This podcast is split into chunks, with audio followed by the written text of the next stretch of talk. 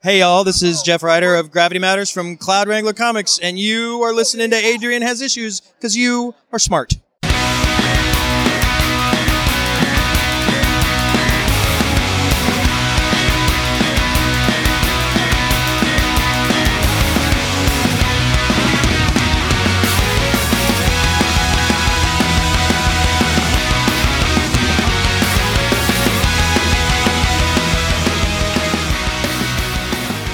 Hey, everybody. Welcome to Adrian Has Issues.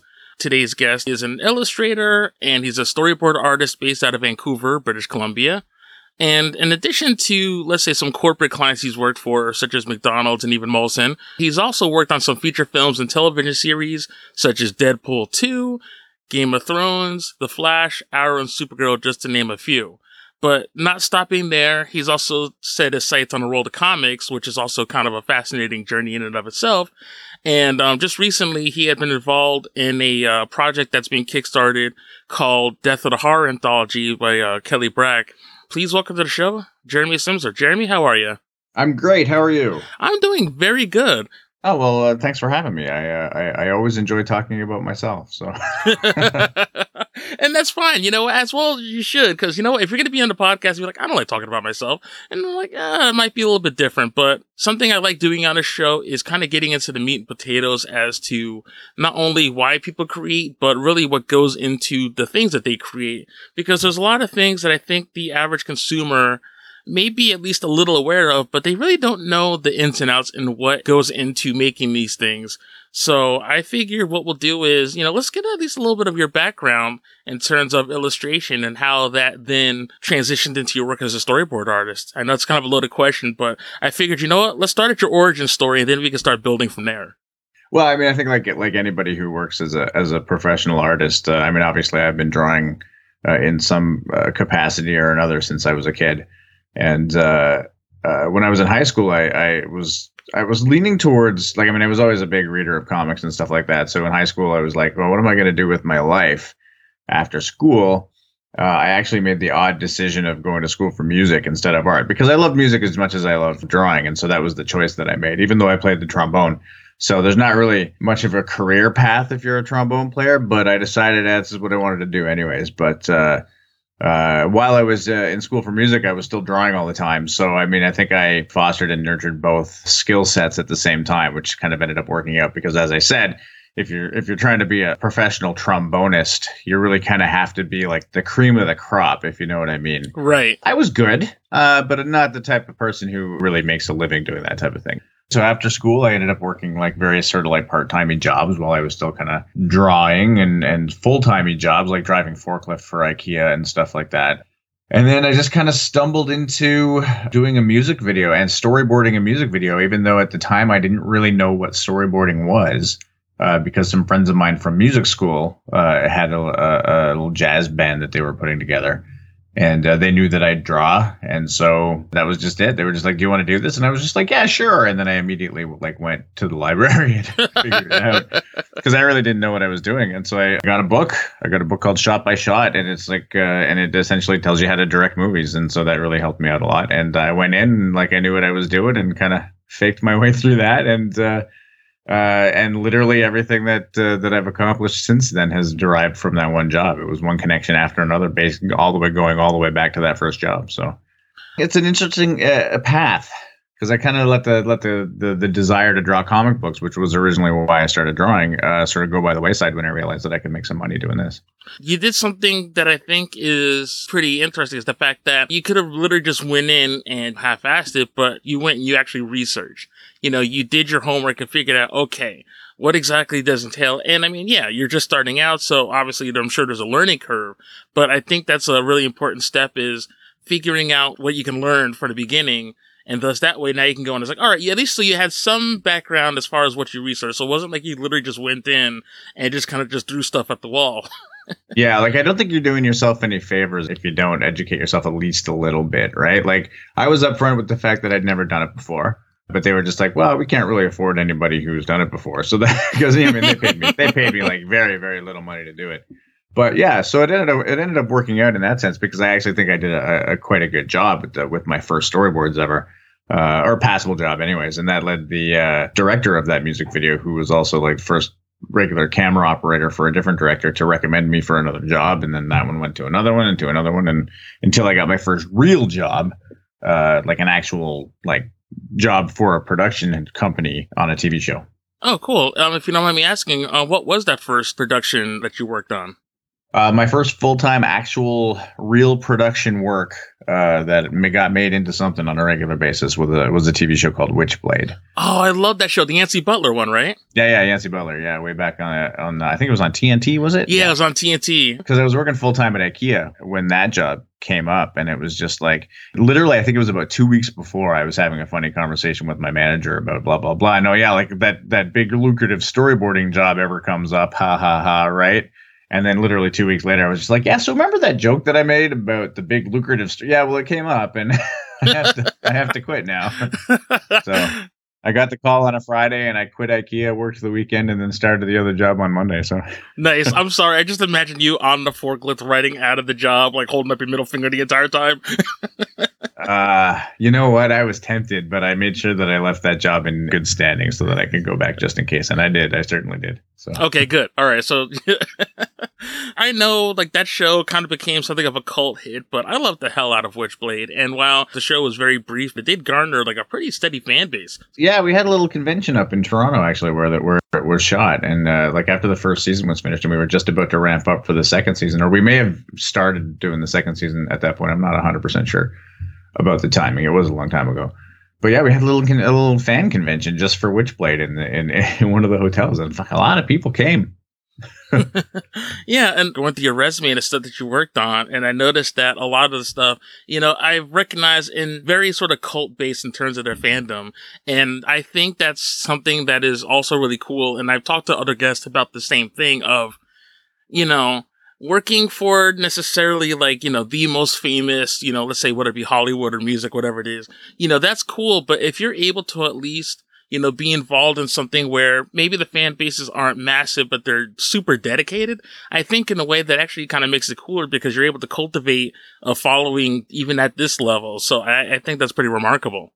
There's something cool about that sort of more culty kind of fan base. Yeah, it's right. true. It's, uh, I mean, it's, it's, it feels kind of special to be part of that in a way that, uh, that we're, I mean, obviously, I, I mean, I worked on Game of Thrones, so uh, that's cool in a different way because everybody loves Game of Thrones. Do you know what I mean? Like it's not right. exactly like this quiet sort of thing that, like, if you're in the know, you know about Game of Thrones. But at the same time, it's like uh, it's still awesome and amazingly cool to have been a part of something like that. That's like sort of more like a part of history, if you know what I mean.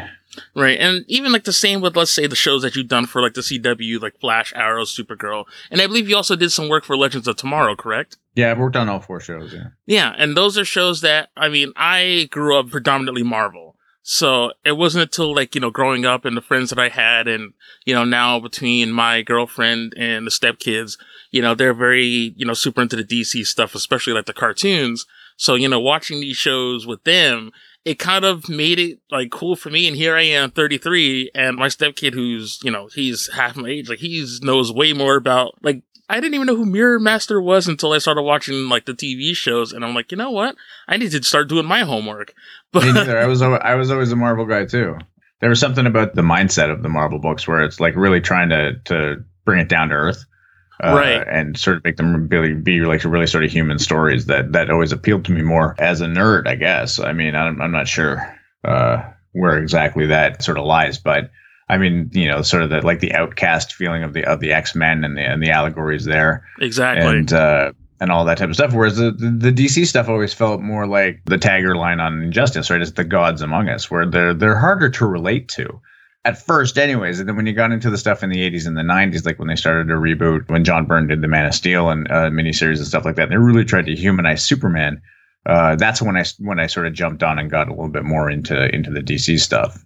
Right. And something I have noticed, which kind of leads into your storyboarding stuff, is that watching whether it be the cartoons or now the current TV shows is what I love about DC, where I feel like their strength really lied in terms of their storytelling and other mediums is you know, they do very well in serialized formats. So something like a television show or a cartoon series, I think works perfectly because I feel that those characters tend to thrive there where that's the one thing Marvel, I guess with the Netflix shows, they have some success, but Whereas DC, I feel like the way that their stories are told and the way their heroes are framed, it works perfectly for that. Which with that, obviously, you need a good storyboardist.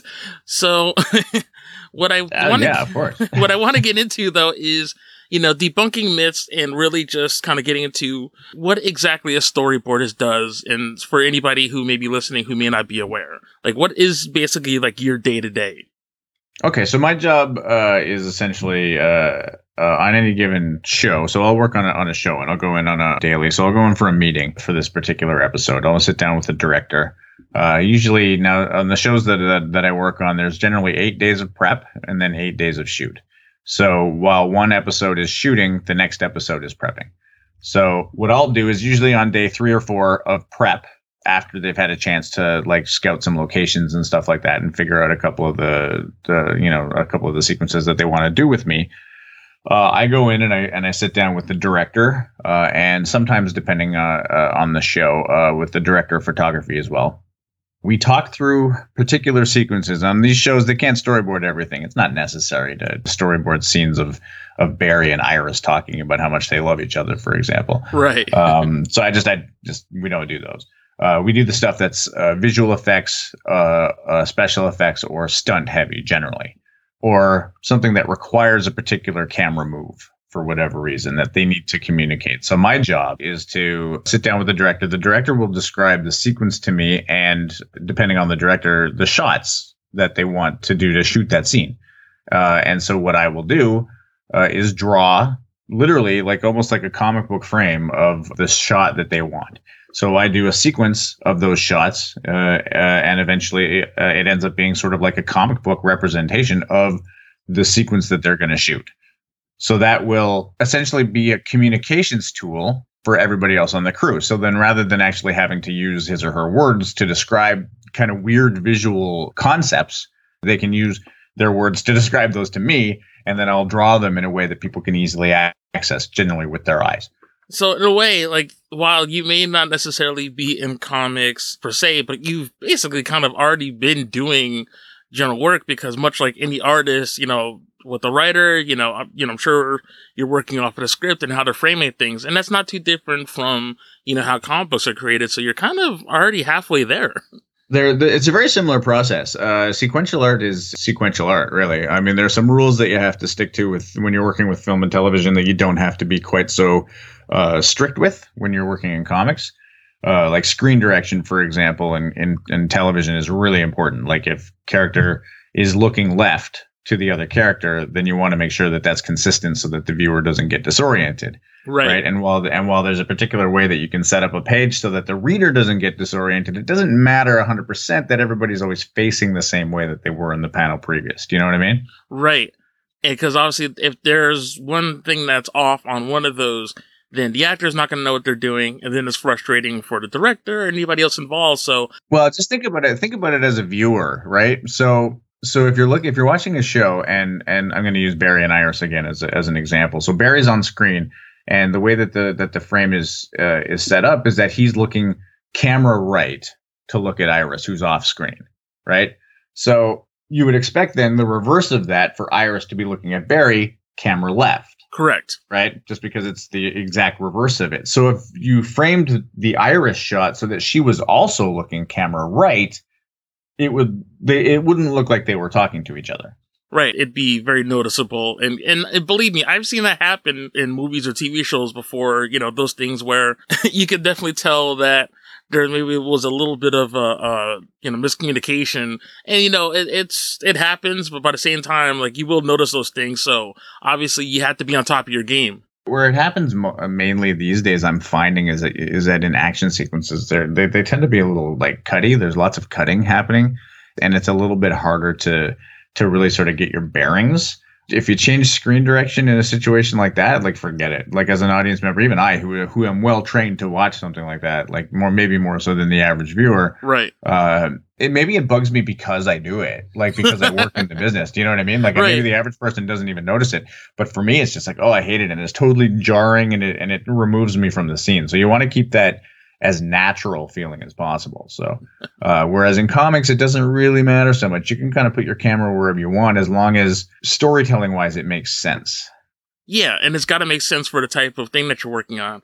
Because while Game of Thrones can be very action heavy at times, or there, there can be like a lot of effects driven shots, you know, especially during like a large battle, I'd imagine there it's a little bit different than like, let's say The Flash, you know, you're dealing with a character whose sole superpower is super speed and hyper movement. You know, same thing with Deadpool. He's very animated, you know, martial arts and things like that. Like you said, it's a lot different doing that than, let's say, Barry and Iris talking.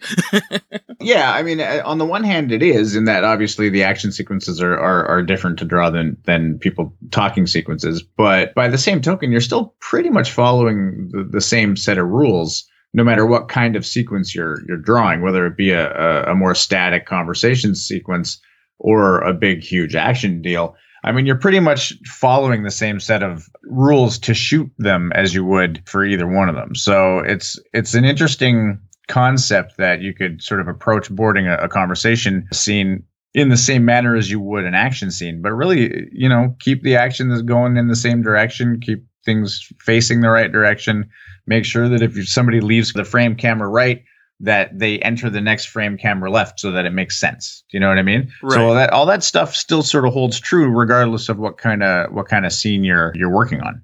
You said earlier you grew up with a very strong love of comics and comic book culture.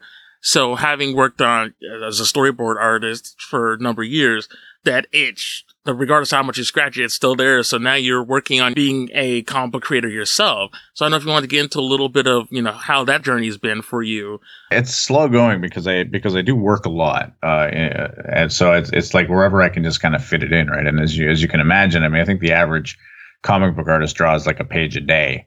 And for me to draw a page a day, that would take like a full day. So right. what I do is I'll end up doing my full day doing storyboards and then I'll maybe throw in another two or three hours doing some comic work at the end of the day. And it's not work yet. It's all just prospective work at this point. So it takes me a long time at this point to produce a, like a full page of, of art because uh, I'm actually sort of laying it out and inking it because I'm doing it all digitally. So uh, there's the process for me is almost is kind of doubled because I have to rough it out first and then I have to go over and ink it clean. But for me, it's just it's it's a passion project. It's just stuff that I'm really getting a lot of emotional and, and mental joy out of working on. Uh, and ever since I hooked up with Kelly Brack, who's uh, who's my writer, I've really got this fire lit under me now that I like. I feel like I can really do this. We're working on a project, uh, a couple of projects right now. One of which is uh, is this anthology, uh, but the other one is actually just uh, like a four issue uh, miniseries that we're going to pitch around once the pitch is done. Which is I think we're just waiting on me to draw cover now, and then I think it's ready to go. So I better get on that. But like this is the stuff that's really like spinning my wheels right now, if you know what I mean. Or turning my gears, I guess. Spinning wheels is bad, but turning gears is good. And so that's what it's doing. It's the stuff that I'm looking forward to working on almost more than anything else right now. Yeah, and that's kind of the epitome of a passion project. You know, like I said, you do this stuff during the day, and obviously you got to pay the bills, you got to eat. So, and not that you don't enjoy that work and you don't do it to the best of your ability, but by the same token, everybody needs that one thing or that outlet where they're able to fully express themselves where they may not be able to in another way. Yeah, totally. I mean, as much heart and soul of, uh, of my own that I put into the Flash and Supergirl boards, I'm not as invested in them as I am in this thing that I'm that I'm you know co-creator of. I mean, obviously. So. And I actually didn't even know this um, originally, but you and Kelly also had a podcast, um, Ace the Cloak, if I'm not mistaken. uh, yeah, I was the co-host of that. So I forget the name of the YouTube channel. Where basically it's like two artists, usually musicians. Well, they'll put them in a room and they'll basically just have a conversation. You know, from one artist to another. Like one I was watching recently was like Chino Moreno of Deftones. You know, talking to Davey Havok of um, AFI. And That's cool. It was a lot of fun. And it was cool because it wasn't, there was no promotion. It wasn't necessarily about, we have an album, we have an album, but it was just two people who kind of came up roughly around the same time, you know, discussing not only the music itself, but, you know, touring and things like that, just having a one on one conversation. And I love that. I just geek out just, well, of course, I'm just super fans of both the musicians, but by the same time, I love when creators talk to other creators and just really get into the meat and potatoes. And I mean, I'm going to be honest with you. I'm not necessarily a comic creator. I'm a comic book enthusiast. So I do my best to put the work out there, but sometimes it is a little refreshing to see creators, you know, having those conversations, whether it be in podcast form or even just on Twitter, because, you know, what better way to kind of collaborate than by getting to know your peers? Oh, totally, yeah. And that was sort of the basis for, for our uh, Ace the Cloak podcast to begin with. Was it was really just it was uh, what was the line that I used to say when we started that? It was a a podcast for creative people by creative people. So yeah, we would try to get writers, artists, uh, people in film, like anybody that we could get on. And unfortunately, uh, just like time being a factor, I couldn't keep it going. But uh, I like there's somewhere in the back of my head I'm gonna I want to try to get get that going again. I think. Yeah, I think it's important. I think people need to hear that. And something that I love about other podcasters who do something like that is I'm all about entertainment in terms of, you know, making something that people can enjoy. But I also figured the best way for people to, to be entertained is also to learn a little bit. Cause, you know, said I've been reading comic books for years. I'm sure you have too. And for a long time, you know, I'd read a comic, you know, I'd be like, that was good. That wasn't good. And I'd wait for the next month for the next issue but not realizing there's several human beings working on these books. Like this isn't just necessarily printed by committee. Someone's got to sit down and do this and probably spent a great deal of time working on covers and inks and letters and things of that nature. So I think it's important for people to kind of, at least in that regard, know how the sausage is made, so to speak, and just get behind the fact that even though you may not be into it, someone still worked on this and those people should be recognized in some way. Totally. Like, I mean, it's easy to say, "Oh, I don't like this," or, or you know, that that book's not my cup of tea, or whatever. But uh, in each case, I mean, there there's a bunch of people who are working really hard to get these things to the consumer. So, you know, I mean, I I, I don't like it when somebody like badmouths or, or talks ill of of any sort of comic book creator or somebody who's putting out putting their own sort of creative uh, energies out there because it's a lot of work you know, and especially in the comic business. I mean, I know it's like it's not the most lucrative business in the world. Right. So people people who are successful in, in, in comics are really the people who who have the real passion for it. And uh, so, like I say, like whether or not a book is up my alley or not, I mean, God, I mean, the the work involved should always be appreciated and respected. Which I guess to say, you know, you said that time is a factor, but considering now that so many people are doing different things, whether it be submitting for anthologies or doing one shots or self contained books, I think that might probably be a good like jumping point. Cause I'd imagine that at this point, maybe doing like an ongoing series might be a bit of a challenge with everything else going on. For me, I, I would, if, if I were to, for however it came about, if I were to, to end up drawing a monthly comic book series, I could maybe do one regular storyboarding gig at the same time. I'd have to I'd have to put a lot of other storyboarding work off to the side for sure. I don't know how feasible that would be because I mean I don't know like the frequency in which you do that, but obviously that's more of a personal question than anything else. oh, I, I, every day. I've always got at least two shows on the go. Flash and Supergirl are my regular jobs. I do those. Uh, I'm in there at least three days a week, and then sometimes more what did I go in for a meeting this morning? I did it for a show called Colony. They need one day of work, so I so I went and I did that, and I do I do regular sort of one or two days here and there for Man in the High Castle as well. Yeah, and then uh, I actually just had a meeting with a movie, a feature film production, uh, which I it looks like I'm going to be able to do alongside uh, my other things for a couple of months. Right. Uh, luckily, I have a very understanding wife who uh, knows that when the busy time is upon us that i need to work as much as possible because the summer is a lot less busy and uh, from july to may to really make a bunch of dough as much as i can. Right. Uh, and so that the summer can be a little bit more of a relaxing time which is you know works out for both of us so yeah, that's you know what, not for nothing. That's kind of a nice setup. No, it's great. Yeah, and she doesn't mind because she doesn't work. So me working like this allows her to not work. So that's good because she has her own things that she focuses on. So exactly, but I think that's also just pretty fascinating. That you know, I couldn't imagine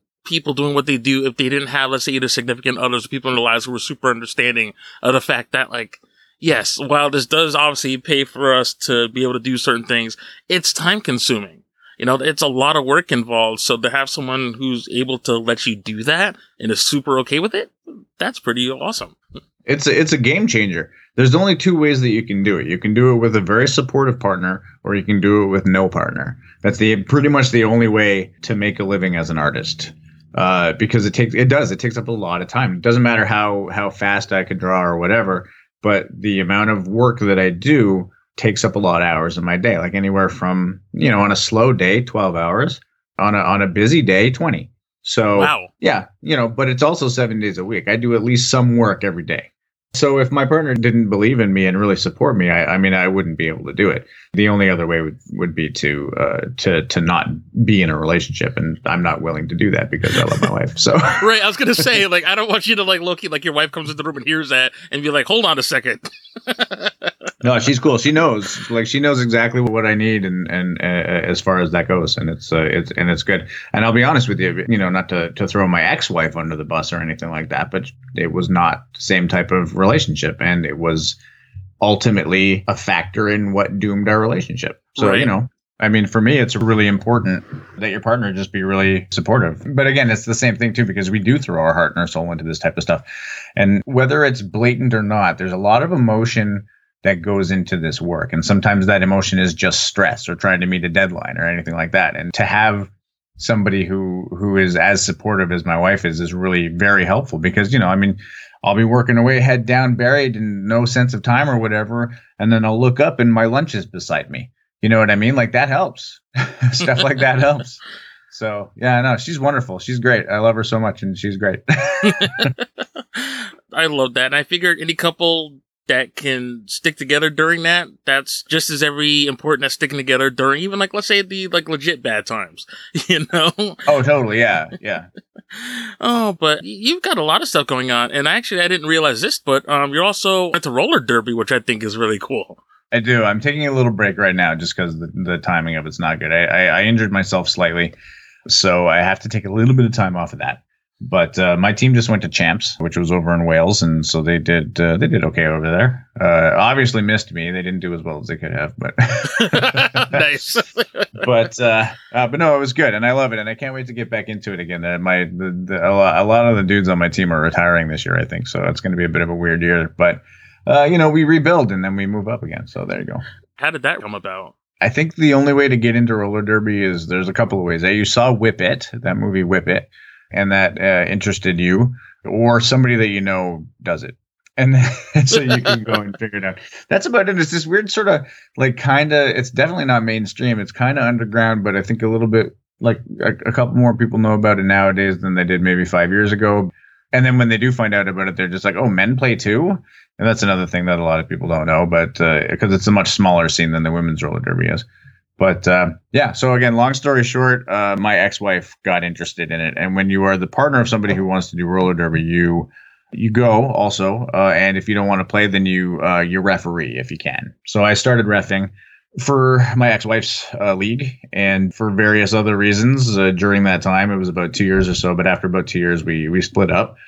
Uh, there's two leagues in Toronto, so she stuck with the league that we were at, and then I went over to the other one and became a referee over there. And then me and a couple of other guys over there, a coach and another couple of referees, started our own men's league in Toronto because there was none. And uh, yeah, formed a team and started playing and got our certification for the league, and and yeah, it was cool. Like I just find it just really interesting because it's like roller derby is one of those sports. It's not like okay, like basketball or baseball. I figure if anybody's doing this because it's not like a oh gosh, see now that no, I'm sorry, that sounded like low key disrespectful, and I'm not trying to be that. What I meant to say is that it's not necessarily as like widely known. You know, Not at all. No, no, no. Yeah. I mean, I know people that don't even know that, that women's roller derby exists. And, and a lot of people know that women's roller derby exists. But when you get into the men's, I mean, it's like people are, are, are confused. They're like, why, why do you want to play men's roller derby? I'm just like, well, because it's fun ultimately, but it's really underground. I mean, it's, it's not particularly well known thing for sure. What would you say was one of like your for lack of a better term, you know, like holy shit moment where like, you know, something you had worked on where you went, oh, this is actually really cool. Well, they happen all the time. Uh, it's no, it's, it's true. no, Like, I that's good. I mean, but honestly, I mean, this year has been a game-changing year for me. I mean, I went from Toronto, which was very a very slow market for storyboard artists. It's a there's a lot of Canadian productions there that don't necessarily require a storyboard artist because, like I said before, it's visual effects and stunts and stuff like that. So, I mean, you know, there's a show called you know like Republic of Doyle, which is like this. It's a show that's a Canadian show that doesn't have any anything in it really. So you know you don't need to storyboard anything for that. So there's a lot of that type of show where there's not enough to sustain the storyboard artists that are trying to make a living in in in Toronto, right? So there's like three sort of main guys, and they're getting all the work because they're available to do the work. Right. When I started in Toronto, those guys were a lot busier doing all the sort of feature film stuff uh, on a regular basis. So I would get like the B level feature film stuff and a lot of the TV. I'd be available for it. So that's how I sort of made my living before. But then even that stuff started to dry up. And uh, uh, when I moved from Toronto to Vancouver about three years ago, just under three years ago, uh, I was again, I was driving a forklift and just doing part time storyboard work maybe once every couple of weeks. I mean, I don't know if it's because of tax breaks, but I know like a lot of shows or even movies do get filmed in Vancouver. So I, I don't know if that really played into a lot of your work. Well, I made a conscious decision to move from Toronto to Vancouver because there's a lot of shows out here. um, no, that's like that was it. I was like, I was not happy in Toronto. It wasn't working. So I said to my wife, I was just like, well, you know, well, there's a couple of factors that came into it. And again, the roller derby comes into it because I was the big fish in a small pond with the roller derby. So I wanted to move out to Vancouver. Vancouver's had a men's team for about 10 years now. So some of the best players in Canada and really in North America are here in Vancouver. So I wanted to to go from big fish in small pond to small fish in big pond, and then it would improve, right? Mm-hmm. And then that combined with uh, the fact that my current wife's roller derby, she plays roller derby too, team in Toronto had taken a couple of hits f- from people retiring and stuff, and Vancouver's team was on its way up. So she was there was an incentive for her to come out here too. She didn't have a career in Toronto; she was just working a part time job. So all those factors and the fact that there's all these productions out here was just like, yeah, let's just do it. And so we literally made the decision. It was in like uh, December of 2015, I guess, or 2014, to to go to just pick up and leave and make a go of it out here. So in order to make that happen, I had been in contact with some animation houses out here because they hire full time storyboard artists, which is not something that happens in, in regular television or feature film. You're it's more of a contracty thing, right? Right. So, uh, but I contacted an animation house and uh, had gone through the whole process of like applying and doing their tests and stuff like that. And two days after I arrived here in Vancouver, they offered me a job. But at the same time, the minute, I swear to God, the minute that we decided that we were going to move out here, uh, we decided that we were going to take about three months, leave our apartment, move in with her parents, save a little bit of money so that when we came out here, uh, we'd have some dough. And immediately I got a call for a pilot that was shooting in Toronto. So I quit my job driving forklift immediately, like that day. Said nope, I'll see you later, guys, and uh, and started working on this pilot on the on the Monday. Did that for three weeks. Overlapped the last week of that show with uh that. Do you remember Heroes Reborn from a Yep. couple years ago? Yeah. So I started doing that in Toronto. Uh, and the one of the producers on that, producer slash director on that was Matt Shakman, who will come into the story later so he and I got along really well. I ended up doing every episode of Heroes Reborn, half of them from here after I moved here. It was kind of a funny thing. But the second director I worked with on Heroes Reborn, uh, I prepped half of his episode, drove out to Vancouver, got here at four o'clock in the afternoon. Seven days later, Skyped a meeting with him, and actually was working on the very first day that I got here That's crazy. for Heroes Reborn. And then the next day, he called me up and said, "Hey, look, in like when as soon as I'm finished my episodes of Heroes here in Toronto, uh, I'm moving out to Vancouver to executive produce Minority Report TV show that Fox had on a couple of years ago. Uh, so we're going to need storyboards for every episode. So keep yourself free." And I'm just like. Okay, so I called the animation house back. I literally called the animation house back and I said, oh, "Okay, so two hours ago you offered me a job and I took it and I can't take it now and I'm really sorry." and I've literally worked every day since. So, Could you imagine, like, had you not taken that call, like, I would have changed everything. I mean, I think sometimes when you make a positive decision, like a life changing decision, things start to fall into place just from having made that decision. Right. So, moving out here and just deciding that I wasn't happy and picking up and and following really just like a fly by the seat of my pants kind of moment. Like it really didn't take us very long to to weigh the odds. Uh, maybe three days of thinking about it before we decided to do it. To literally pick our lives up and move across the country. And honestly, it's worked out so far. I would say, I mean, that's pretty fantastic. And your body of work and what you've been involved in is pretty cool. And I'm also just very interested to see that work then translates into comics. And like I said, you and Kelly have had a, a great working relationship. And I'm really interested to see, you know, where it comes from there and what you're able to work on. Like you said, that's something that you are super into and that's something that you're very passionate about. And I feel like once you kind of take, you know, your expertise and what you've learned here and put it into the world of comics, I think that'd be a, a really great combination. And well, best of luck to you in that regard. Well, thanks a lot, and I agree. I think that uh, that I've been telling stories. Like I've been a storyboard artist for about 17 years now, all, all told. So varying degrees of busy and not busy, but still for a long time. Uh, and so I really, I you know, I do have a really good sense of how to tell a story visually. Do you know what I mean? Right. So I really do think that that drawing comics is something that I will that I will succeed at. It's just a matter of you know the the road in, if you know what I mean. So I've made I've made some connections along the way that I think are going to help me out. But ultimately, I think that Kelly and I's uh, talent are, are what's going to make it are going to make it happen. I mean, we're working on a couple of things. The uh, and the one of them is like I said that four issue miniseries, and I think that it's going to be somebody's going to want to publish that with us. So. well, like I said, best of luck and good luck. And also, Thanks. well, um, I actually was was funny just going through feed. How crazy was it to see Kevin Smith wearing a piece of clothing with like one of your designs on it? It's awesome. I've been a fan of Kevin's since Clerks. I mean, to be afforded the opportunity to work with somebody that you've held in high regard for for a long time uh, is really exciting. And he's, you know, I mean, I'm I'm happy. You know, we continue to work together. I mean, obviously, every time he comes together, he comes up here to do an episode of Flash or Supergirl. Uh, I do storyboards for it. Uh, but also, I mean, I've designed uh, what is it, five Jersey crests for him now, and uh, I'm working on another one. And yeah, he's he talks about it, so I'll talk about it too. He's currently in preparation to do uh, his new Jay and Silent Bob reboot movie, and I am uh, going to be storyboarding some things for that. So, oh, fantastic! I mean, it's good. I mean, we have a good working relationship. I think I've shown him the merits of storyboards, which I don't think he really ever uh, he never really gave them much thought before because just didn't really need them. But I mean, there's a couple of things in this in this new script that uh, that I think he really that will definitely benefit to to be storyboard, and I think he sees that, and that's that's pretty cool. Uh, and also, uh, I mean, he's I consider him to be a friend now too, which is which is kind of amazing. If you told, you know, 22 year old me that uh, that I was going to be friends with Kevin Smith one day, I would have told you you were an idiot and that, that you were lying to me. But uh, but here it is. So you know, I mean, we're not best friends or anything like that. But I mean, you know, he answers my emails. So, hey, anytime you send out a message to anybody and they're willing to respond, you know what? It, it's it's good day. Totally, totally. And not for nothing. Like one of the main reasons why I wanted to have you on was, of course, to talk about the importance of storyboarding and we talk about comics a lot, obviously, on the show. And something that I've noticed is the artists and writers get discussed a lot, but at the same time, there's, you know, there's inkers, there's letters, there's people who do flats, there's colorists, there's so many people involved in the process of comics and just any creative endeavor.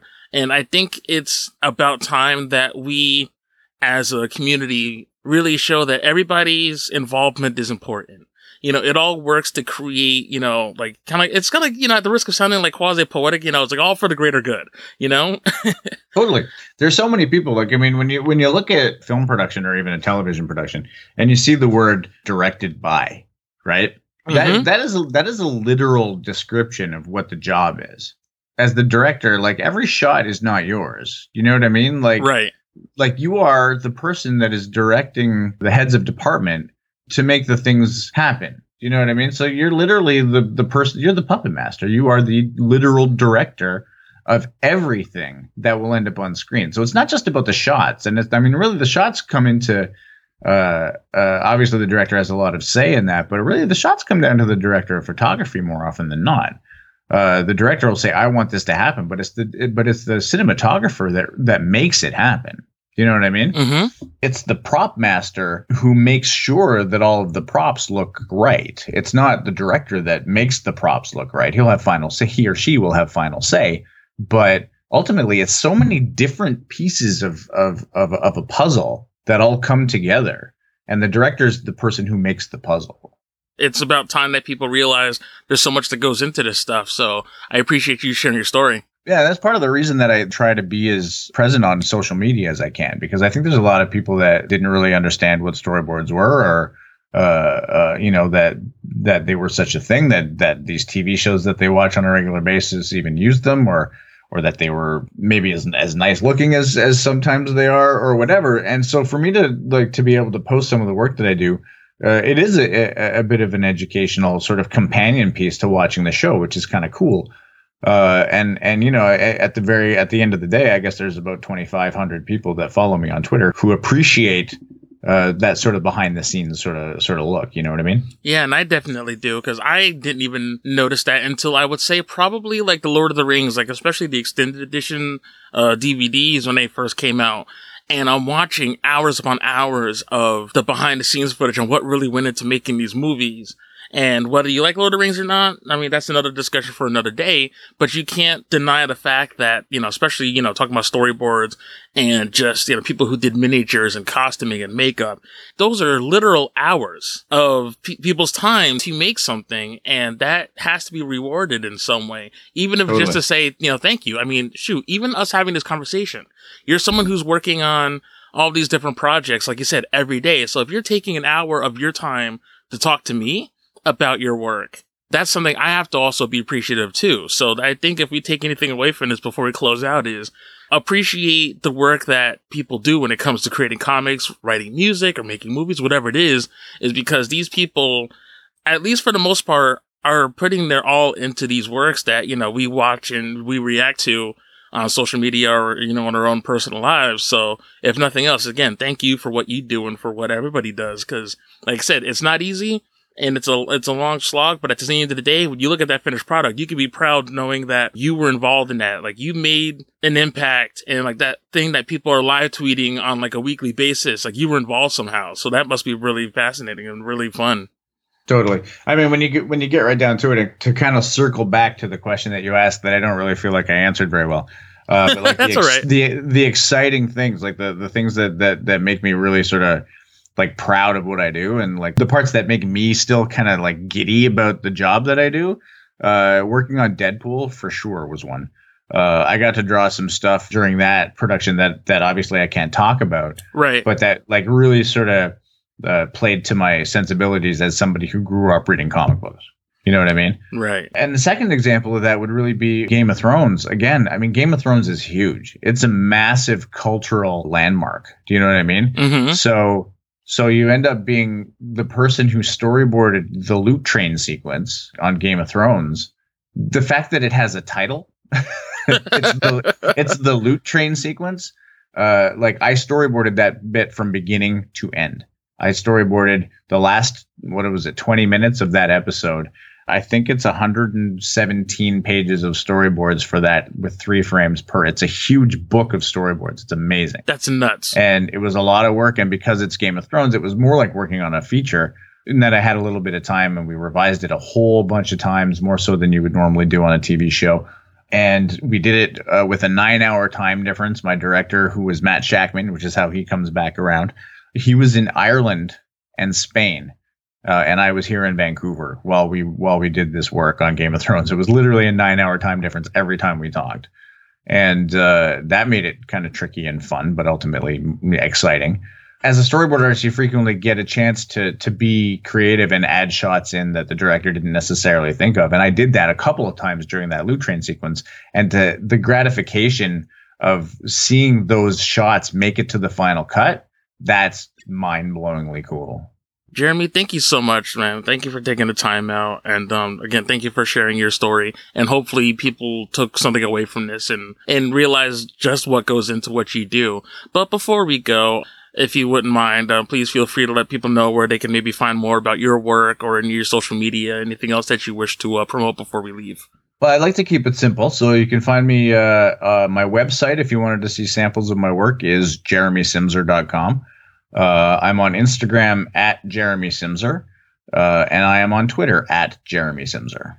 That'll do it for this episode of Adrian Has Issues, and we will see you next issue.